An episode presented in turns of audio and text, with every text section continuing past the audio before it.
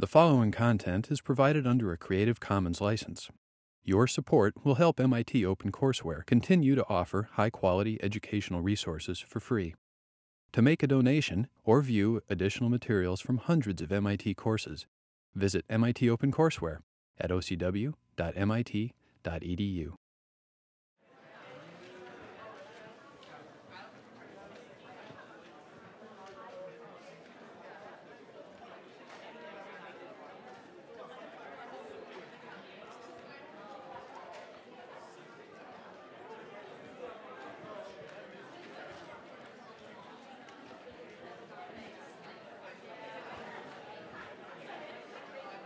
Okay, let's just take 10 more seconds on the clicker question.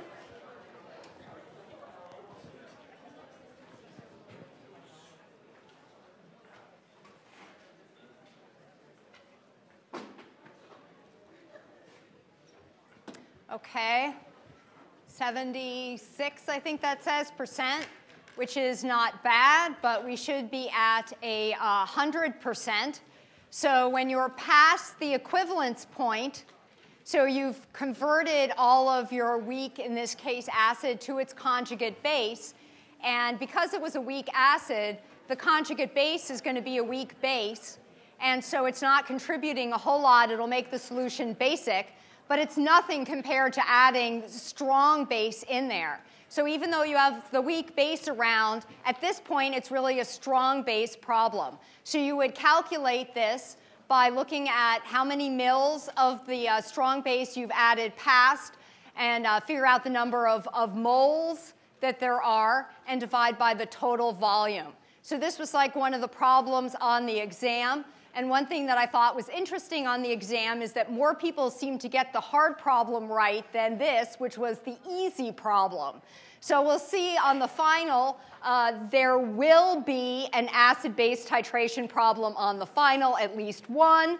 Uh, so let's see if we can get then the easy and the hard ones right. So you've mastered the hard ones, and let's see if you can learn how to do the easy ones uh, as well for the final exam. Okay. So we're going to continue with transition metals. We're talking about crystal field theory and magnetism. And you should have a handout for today. And you should also have uh, some equipment to make um, models of orbitals and uh, coordination complexes. These are not snacks. Uh, they can be snacks later. Right now, uh, they're a model kit. All right, so I'm going to introduce you to some terms that, that uh, we're going to come back to at the end of today's lecture. And then we're going to talk about uh, the shapes of coordination complexes. So, um, magnetism. So, we talked last time before the exam, if you remember, about high spin and low spin, unpaired electrons and paired electrons. Well, compounds that have unpaired electrons uh, are paramagnetic, they're attracted by a magnetic field and those where the electrons are paired are diamagnetic or repelled by a magnetic field. So you can tell whether a coordination complex uh, is, is paramagnetic or diamagnetic. You can uh, test the magnetism, and that'll give you some information about the electron uh, configuration of the d orbitals in that coordination complex. And that can tell you about the geometry. And so you'll see that by the end, we're going to talk about different types of uh, energy orbitals uh, when you have different geometries. So, why might you care about the geometry of a metal center? Well, people who study proteins that have metal centers care a lot about the geometry of them. So, let me just uh, give you one, one example. We've talked a lot about energy uh, in the course this semester. So, we need catalysts for removing carbon monoxide and carbon dioxide from the environment. And uh, nature has some of these. They have metal cofactors in proteins that can do this, and people have been interested in mimicking that chemistry to remove these gases from the environment. So uh, let me tell you, these, these enzymes are in organisms, and uh, this is uh, pretty, pretty amazing, some of these microorganisms. So uh, over here, there's one. It basically lives on carbon monoxide. I mean, that's, that's uh, You know, alternative sources of energy are one thing, but that's really quite a crazy thing that this guy does. So you can grow it up in these big vats and pump in carbon monoxide, and it's like, ooh, food. And uh, they grow and, uh, and multiply, and they're very, very happy in this carbon monoxide environment.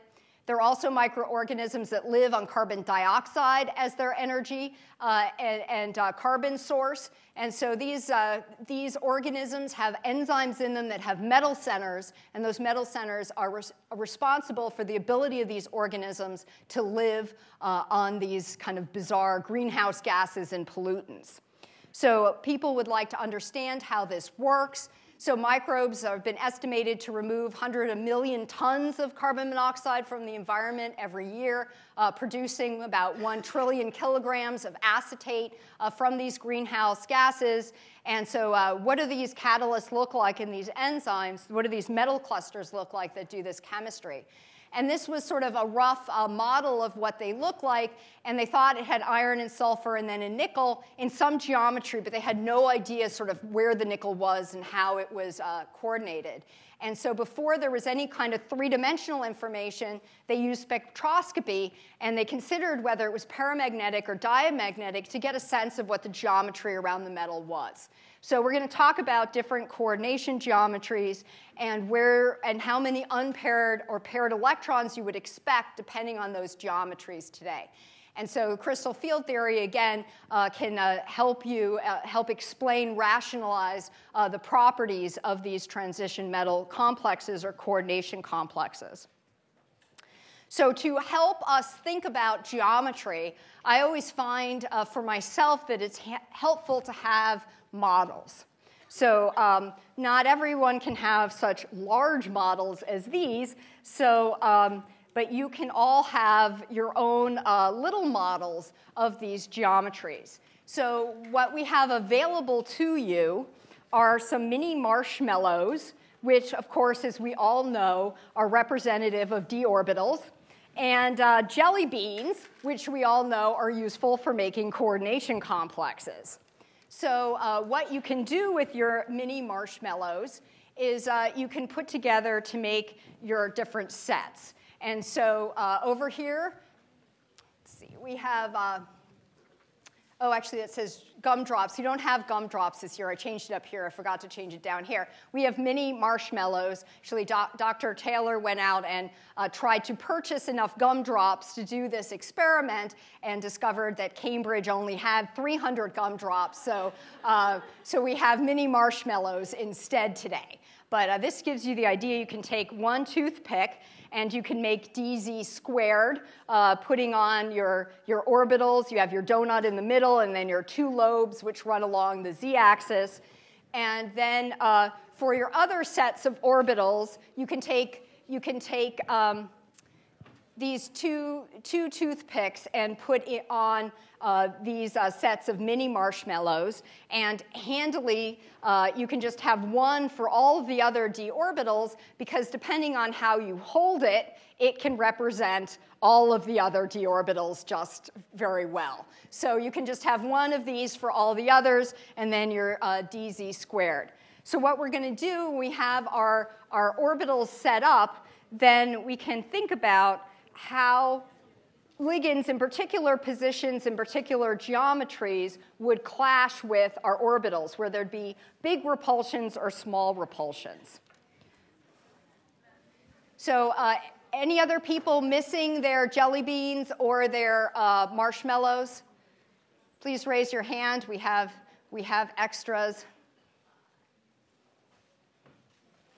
Actually, maybe we have maybe one more TA help with uh, handing out.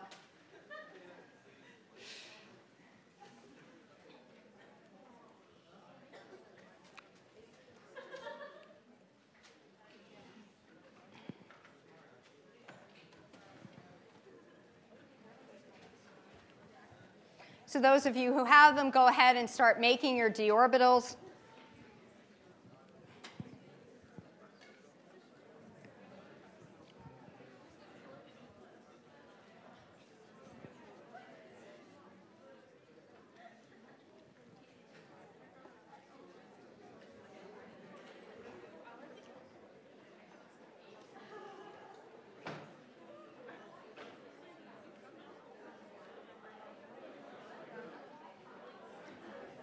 Coming for this folks over here.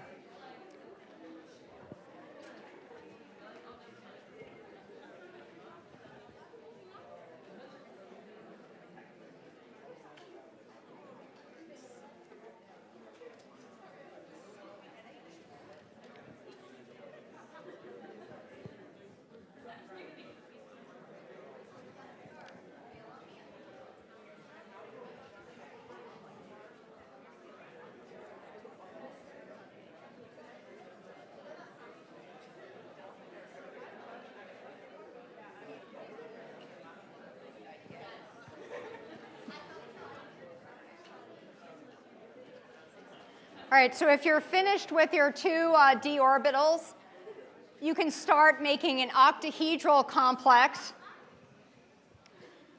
So in your, uh, in your geometries uh, set, you'll have a big gumdrop, which can be your center metal, and small, uh, jelly bean, sorry, big jelly bean, and small jelly beans are our ligands or our negative point charges.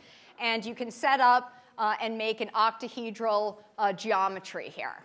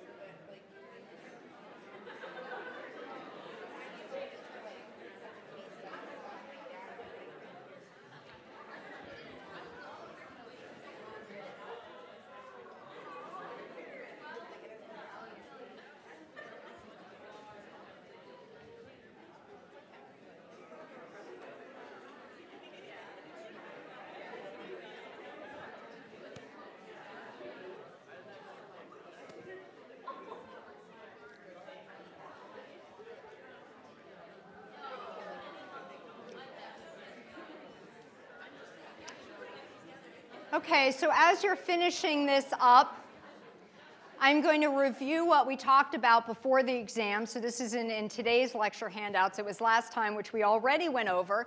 But sometimes I've discovered that when there's an exam in the middle, uh, there needs to be a bit of a refresher. It's hard to remember uh, what happened before, before the exam. And you have your, your models to think about this.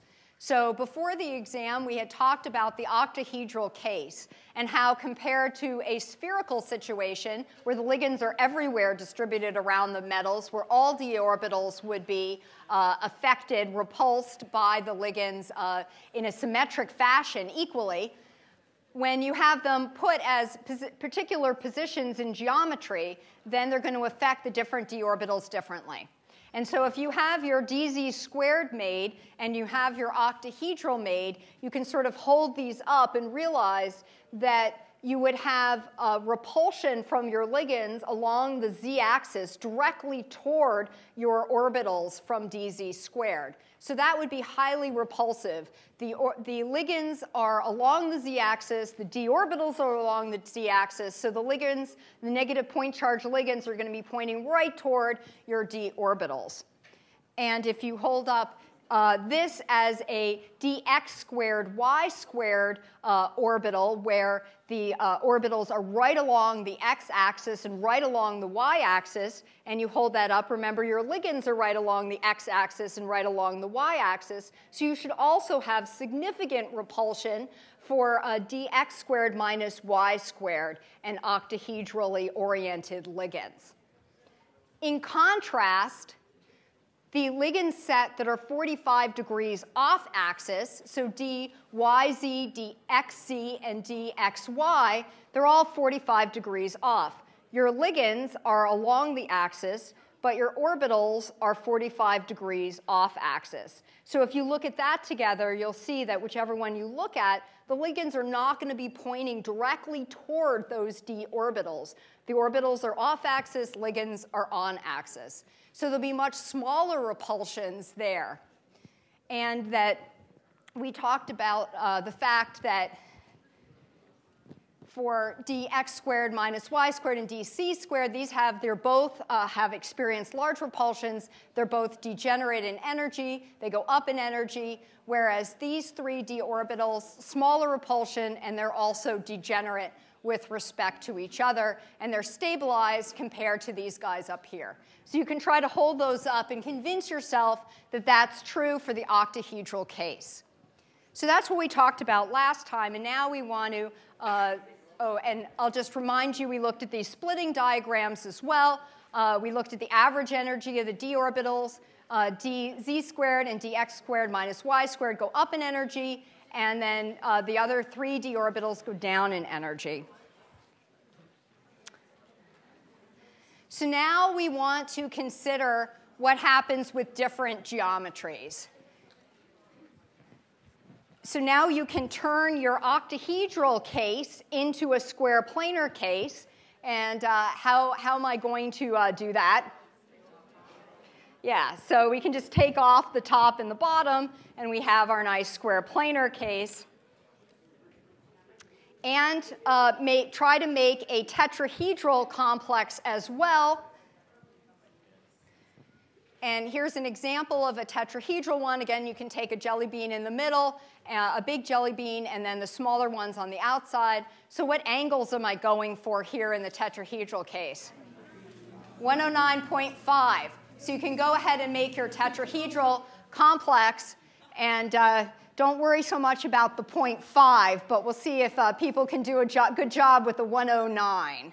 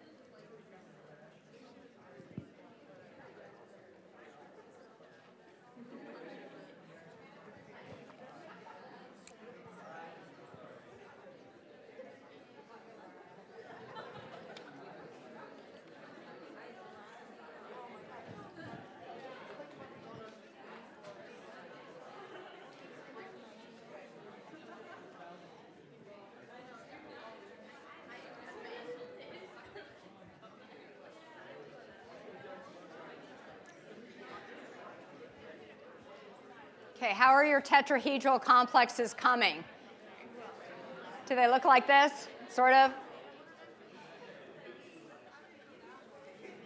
So let me define for you uh, how we're going to consider the tetrahedral case. So in the tetrahedral case, we're going to uh, have the x-axis comes out of the plane, the y-axis is this way, z-axis again up and down. We're going to have one ligand coming out here, another going back and then these two are pretty much in the plane of the screen. So this is sort of how I'm holding the tetrahedral complex with respect to the x, uh, z, and y uh, coordinate system. So there is a splitting, energy splitting associated with tetrahedral, and it's going to be smaller than octahedral because none of these ligands will be pointing directly toward uh, the orbitals. But let's consider which orbitals are going to be the most affected by a tetrahedral case. So let's consider uh, dz squared. What do you think? Is that going to be particularly uh, the ligands pointing toward dz squared? No. And uh, dx squared minus y squared, we can think of. What about that one? No, not really. Uh, what about dy squared, or dx uh, xy, dyz, and dxy? More so. So if you try holding up your tetrahedral in our coordinate system and then hold your d orbitals 45 degrees off axis, um, it's not perfect. They're not pointing directly toward them, but it's a little closer than for the d orbitals that are directly on axis. So if we look at this, we see that the, uh, the orbitals are going to be split in the exact opposite way of the octahedral system. In the octahedral system, the ligands are on axis, so the orbitals that are on axis, dx squared minus y squared and dz squared, are going to be the most affected.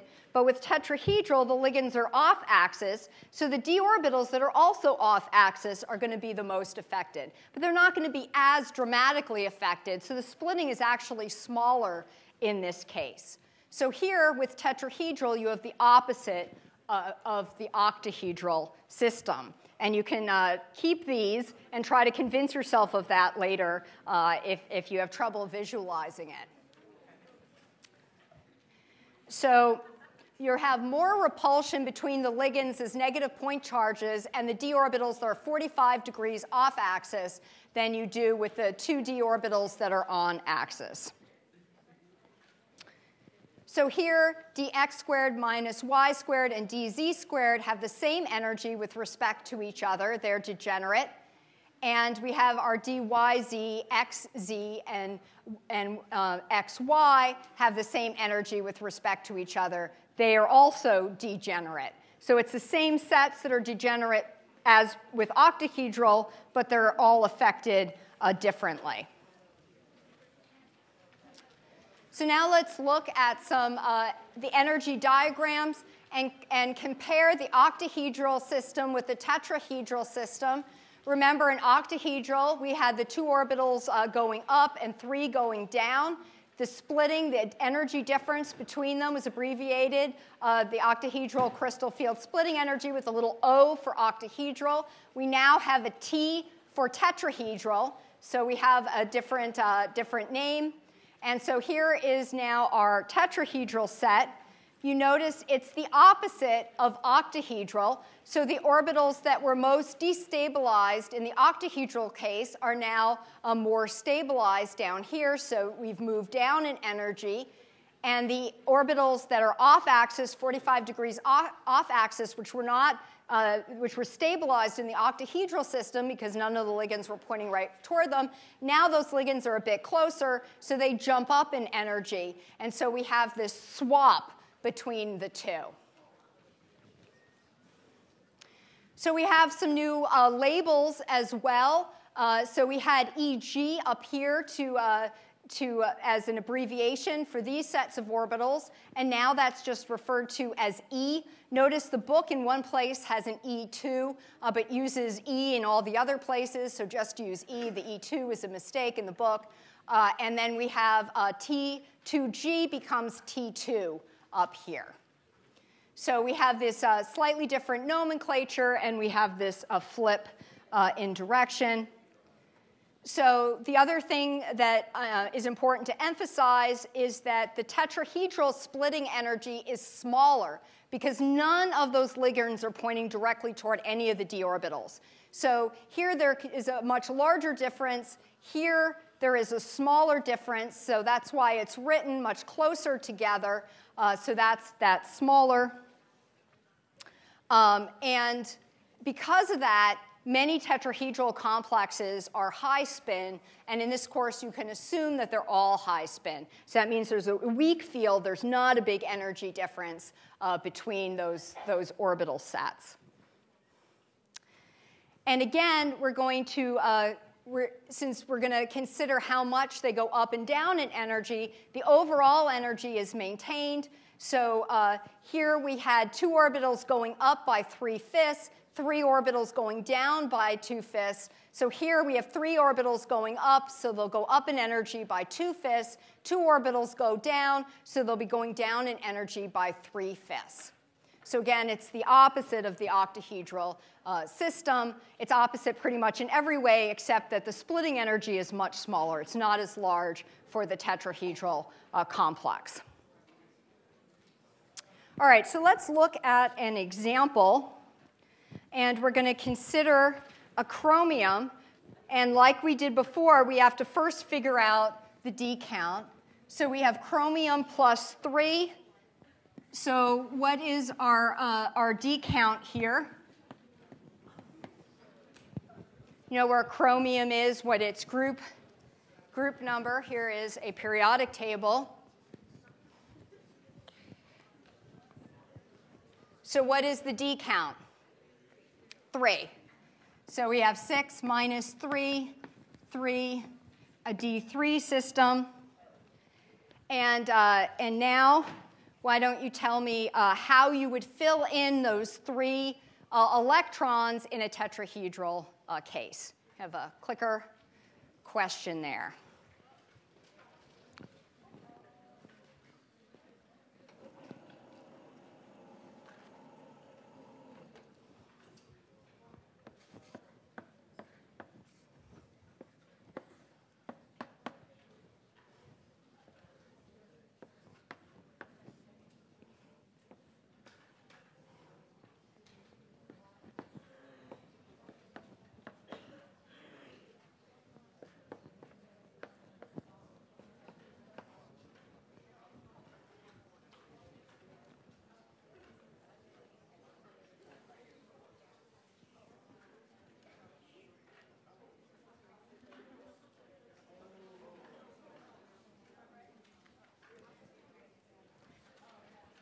So notice that in addition to having electron configurations that are different, the d orbitals are labeled differently.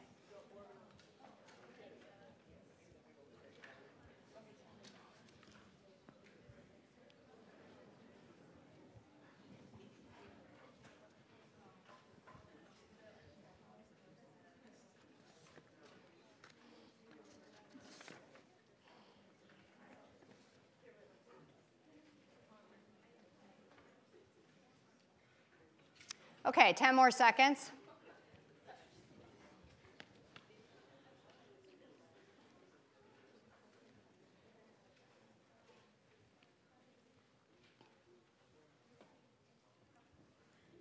Okay, very good. 80%. So let's take a look at that. So down here, we're going to have then our dx squared minus y squared, dz squared orbitals up in the top, we have xy and xz and yz. Again, the orbitals that uh, are on axis are repelled a little less than the orbitals that are off axis in a tetrahedral case. And then we put in our electrons. We start down here. And then one of the questions is do we keep down here and pair up or go, go up here? And the answer is that you would go up here. Does someone want to tell me why they think that's true? Yeah. Right, because it has a smaller splitting energy. So the way that we were deciding before with the weak field and the strong field, if it's a weak field, it doesn't take much energy to put it up there. So you go, they don't want to be paired, there's energy associated with pairing. But if there's a really huge splitting energy, then it takes less energy to pair them up before you go that big distance up there. But in tetrahedral cases, the splitting energy is always small, so you're just going to always fill them up uh, si- singly to the fullest extent possible before you pair. So this is like a weak field case for the octahedral system, and all tetrahedral complexes are the sort of equivalent of the weak field because the splitting energy is always small in an octahedral case because none of the ligands as negative point charges are really pointing toward any of those orbitals that much. So it's, it's not that big a difference. So here, here we have this, and now we can practice writing our uh, d to the n electron uh, configuration. So uh, what, do I, what do I put here? What do I put first? So we put the E and then what? Yep. There are two electrons in the E set of orbitals, and in the T2 orbitals, there's one. So that is our DN electron configuration. And then we're also asked how many unpaired electrons. Unpaired electrons, and that is three. All right, so that's not, not too bad. That's the tetrahedral case. The hardest part is probably making your tetrahedral uh, complex. Now, square planar. So, again, with the square planar set, you have your square planar model. We have a bigger one down here. And the axes are defined such that we have ligands right along x, one coming out at you and one going back, and also ligands right along the y axis. So, as defined, then uh, we've gotten rid of our ligands along the z axis. So, what do you predict? Which, uh, which two of these will be the most destabilized now? What would be the most destabilized? What do you guess? You can hold up your little, uh, your little sets here. What's the most destabilized? What's going to go up the most in energy here? Yeah, dx squared minus y squared. What do you predict might be next in terms of uh, most unfavorable? Yeah, the xy one. So these two now are going to be uh, the most destabilized, with dx squared minus y squared being a lot more destabilized than just the xy, because again, those d orbitals are on axis and these ligands are, are on axis. So let's take a look at uh, all of these again. So uh, in the octahedral case, these were degenerate. That's no longer true because uh, there are no ligands along the z-axis anymore. So we took those off and going from the octahedral to the square planar, so you have much less repulsion. Uh, but with the dx squared minus y squared, you still have a lot of repulsion. So then if we start uh, building up our case, and uh, this diagram is, I think, on the next page of your handout, but I'm going to start uh, building it all up together. Uh, so now dx squared y squared is really high up. It's very much more destabilized than anybody else. Uh, dz squared, on the other hand, is down. It's not, it's not uh, it would be stabilized compared. It's not, not nearly as destabilized uh, as the other system. So then, um, then we go back and look at these. Uh, you told me that dxy would probably be next, and that's, uh, that, that's, that's a very good guess. You see have more repulsion than in the other two because the other orbitals have some z component in them. So uh, you have less repulsion than dx squared minus y squared uh, because it's 45 degrees off, but still that one is probably going to be uh, up a little bit more in energy than the other set. Uh, these two here are stabilized compared uh, to the others, so they're somewhere down here. Now, the exact sort of arrangement is not, uh, can vary a little bit, but the important points are that the dx squared minus y squared is the most destabilized, dxy would be next, and the, other, the others are much lower uh, in energy. And we're not going to do this uh, how much up and down thing like the three, three fifths and the two, two fifths because it's more complicated in this case. So, just the basic rationale you need to know here, not the exact uh, energy uh, differences uh, in, this, in this particular case. Okay, so so this uh, so now we, we've thought about three different kinds of geometries uh, octahedral, tetrahedral, and, and the square planar, you should be able to rationalize for any geometry that I give you what would be true. If I tell you the geometry and how it compares with our frame, with our uh, axis frame of where the z axis is, you should be able to tell me which orbital sets would be the most uh, destabilized. And to uh, give you practice, uh, why don't you uh, try this one right here? So we have a square pyramidal case as drawn uh, here with the axes uh, labeled z, y, and x coming in and coming out. Tell me which of the fol- those following statements uh, are true. And if you want, you can uh, take your square planar and turn it, turn it into the geometry to help, to help you out.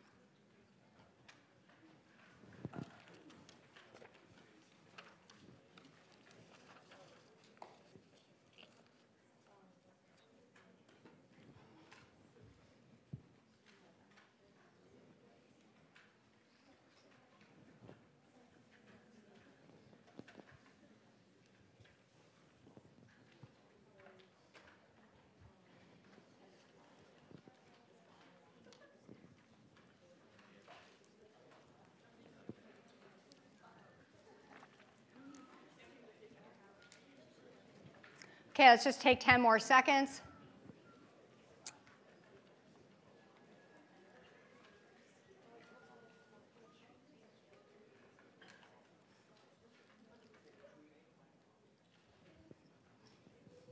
All right, that was, that was, uh, that was good.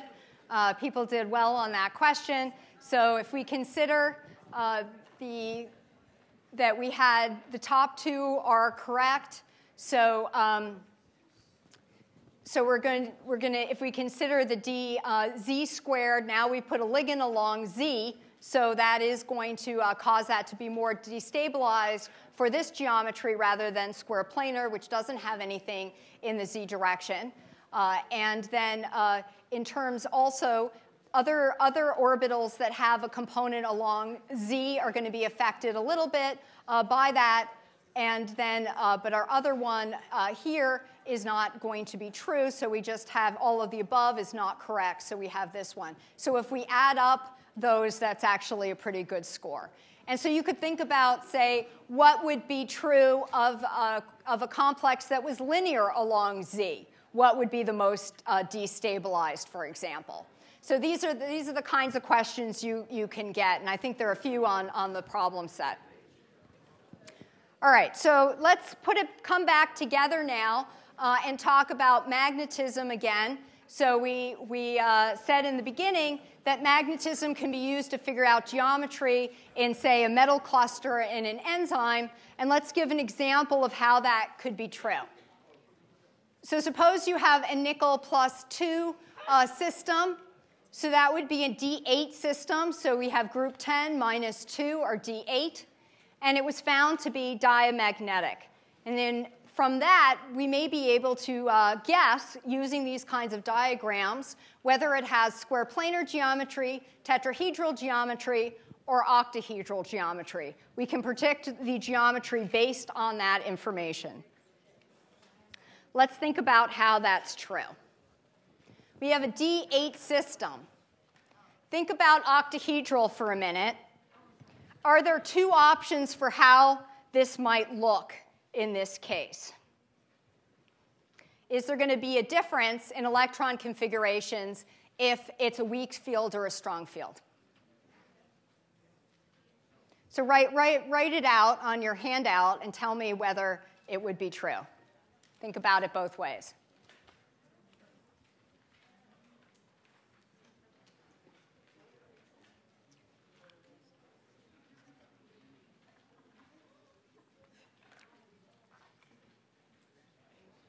Is there a difference? So you would end up getting the same thing in this particular case. So if it's a weak field and you put in one, two, three, then jump up here, four, five, and then you have to come back six, seven, eight. Or you could pair up all the ones on the bottom first and then go up there, but you actually get the same result no matter which way you put them in. You get the, di- the diagram looks the same. So it doesn't matter in this case if it is a weak or strong field, you end up with those number of electrons with the exact same configuration. So we know what that looks like. Well, what about square planar? So let's put our electrons in there. We'll start at the bottom, we'll just put them in. Well, I'm not going to worry too much about whether we can jump up or not. We'll just, uh, we'll just go and pair them up as we go down here and then go up here. Uh, and now we've put in our eight electrons. So how close these are, we're just going to put them all in.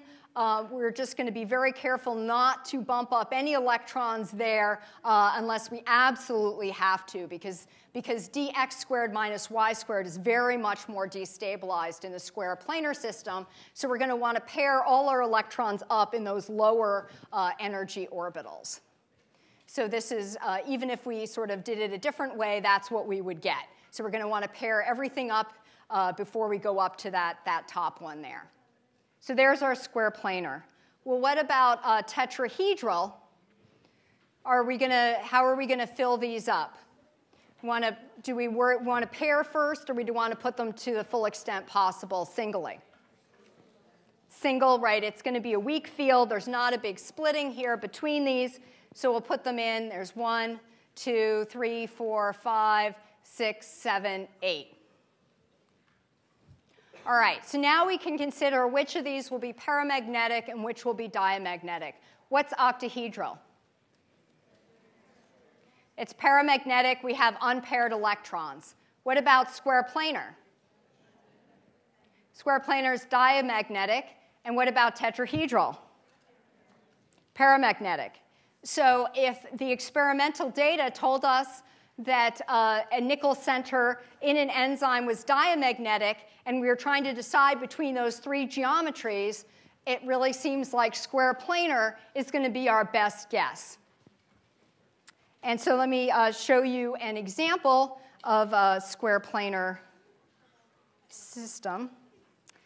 And so this, uh, this particular uh, nickel is in a square planar system. It has uh, four ligands that are all in the same plane, and uh, it is a, a, square planar center for a nickel. So that's one example, and uh, this is a, a, cluster that's involved in life on uh, carbon dioxide.